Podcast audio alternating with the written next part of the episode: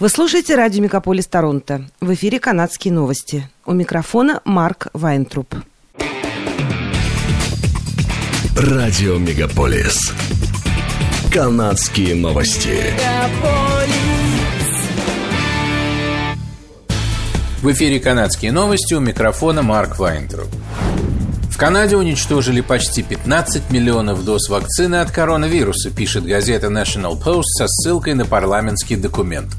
По данным газеты, из-за истечения срока годности было уничтожено 13,6 миллиона доз вакцины AstraZeneca и 1,2 миллиона дозы вакцин Moderna. В Минздраве Канады сообщили, что Канада пыталась предложить данные вакцины в развивающиеся страны в рамках программы помощи COVAX, однако не успела до истечения срока их годности. Согласно официальной статистике канадского Минздрава, в Канаде выявлено почти 2,5 миллиона случаев заражения коронавирусом. В начале июня было зарегистрировано 9653 случая инфицирования. Министр здравоохранения Канады Жан-Ив Дюкло заявил, что правительство находится в процессе разработки нового определения полной вакцинации. Дюкло добавил, что в ближайшее время он будет тесно сотрудничать с властями провинций, чтобы значительно увеличить количество бустерных вакцинаций, так как их уровень в Канаде слишком низок, по его мнению. Ранее доктор Тереза Тем сообщила парламенту, что две дозы вакцины против COVID-19 обеспечивают только 20% защиты от варианта омикрон, а три дозы обеспечивают 60% защиты. Некоторые европейские страны уже изменили свое определение полной вакцинации, включив в него бустерные дозы и признали недействительным вакцинационные паспорта граждан, которые отказались от бустерной дозы. Дюкло сказал, что канадское правительство переходит к новому определению, но не сообщил подробностей о том, когда произойдут изменения. Сильный ливень, который начался в четверг в Торонто, быстро достиг южной части Квебека. Сотни автомобилей попали под потоки воды и вышли из строя. К полуночи не менее 20 тысяч семей остались без света. В довершение несчастий природа наносила удары градом – Градины достигали пары сантиметров в диаметре и серьезно проверяли на прочность стекла и крыши автомобилей, не говоря уже о головах припоздавшихся прохожих. В аэропорту Монреаля царил полнейший хаос. Мало того, что десятки рейсов были отложены или отменены из-за грозы, но прибывшие на место после долгого перелета пассажиры несколько часов не могли получить багаж, передает издание «Деловой Монреаль».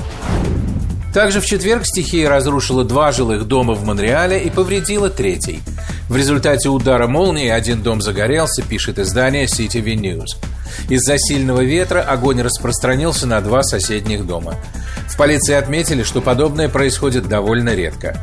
Двоим пострадавшим от отравления угарным газом оказали медицинскую помощь на месте. Девять человек эвакуировали из домов. Их разместили у друзей и родственников. Четверг ФИФА официально объявила, что Торонто и Ванкувер примут игры чемпионата мира по футболу 2026 года. Ожидается, что в Канаде и Мексике будет проведено по 10 игр, а остальные 60 матчей пройдут в городах США. Сколько матчей будет назначено каждому городу, пока еще неизвестно. В Торонто игры будут проходить на профессиональном футбольном стадионе BMO Field, который является домом для канадских команд Toronto Argonauts и Toronto FC – и вмещает около 28 тысяч человек. Корпорация Maple Leaf Sports and Entertainment, которой принадлежит Toronto Argonauts и Toronto FC, а также Maple Leafs, Raptors и Marlies, заявили, что стадион будет временно расширен, чтобы соответствовать требованиям FIFA по минимальной вместимости в 40 тысяч человек. В отчете, представленном городскому совету Торонто этой весной, стоимость проведения игр чемпионата мира оценивается в 290 миллионов долларов. Ванкувер был назван одним из лучших городов мира для жизни, а Торонто в этот список не попал, пишет издание Нар City. Ванкувер занял девятое место в списке и стал единственным городом Канады, оказавшимся в рейтинге. В прошлом году город занял 12 место. Самым лучшим городом для жизни признали Копенгаген. За ним следуют Цюрих, Лиссабон, Хельсинки, Стокгольм, Токио, Вена и Сидней. При составлении рейтинга учитывали уровень преступности, время реагирования на чрезвычайные ситуации, доступность жилья, режим работы, количество солнечного света, место для купания и доступ к природе. В Ванкувере, как и в Торонто, наблюдается кризис доступности жилья, но по остальным параметрам город определил многие другие города мира. Мороженое, несомненно, является самым популярным угощением в летнюю жару. Тим Хортонс прислушивается к желаниям клиентов и дает жителям Торонто возможность попробовать их новое мороженое в эти выходные совершенно бесплатно. Грузовик Тимс с мороженым будет угощать всех желающих в трех местах в городе с 17 по 19 июня с полудня до 8 часов вечера. В пятницу 17 июня на 105 Спредайна Авеню. В субботу 18 июня вы сможете отведать бесплатное мороженое на The Bentway 250 Fort York Boulevard, а в воскресенье 19 июня около Harborfront Center на 235 Queens Key West.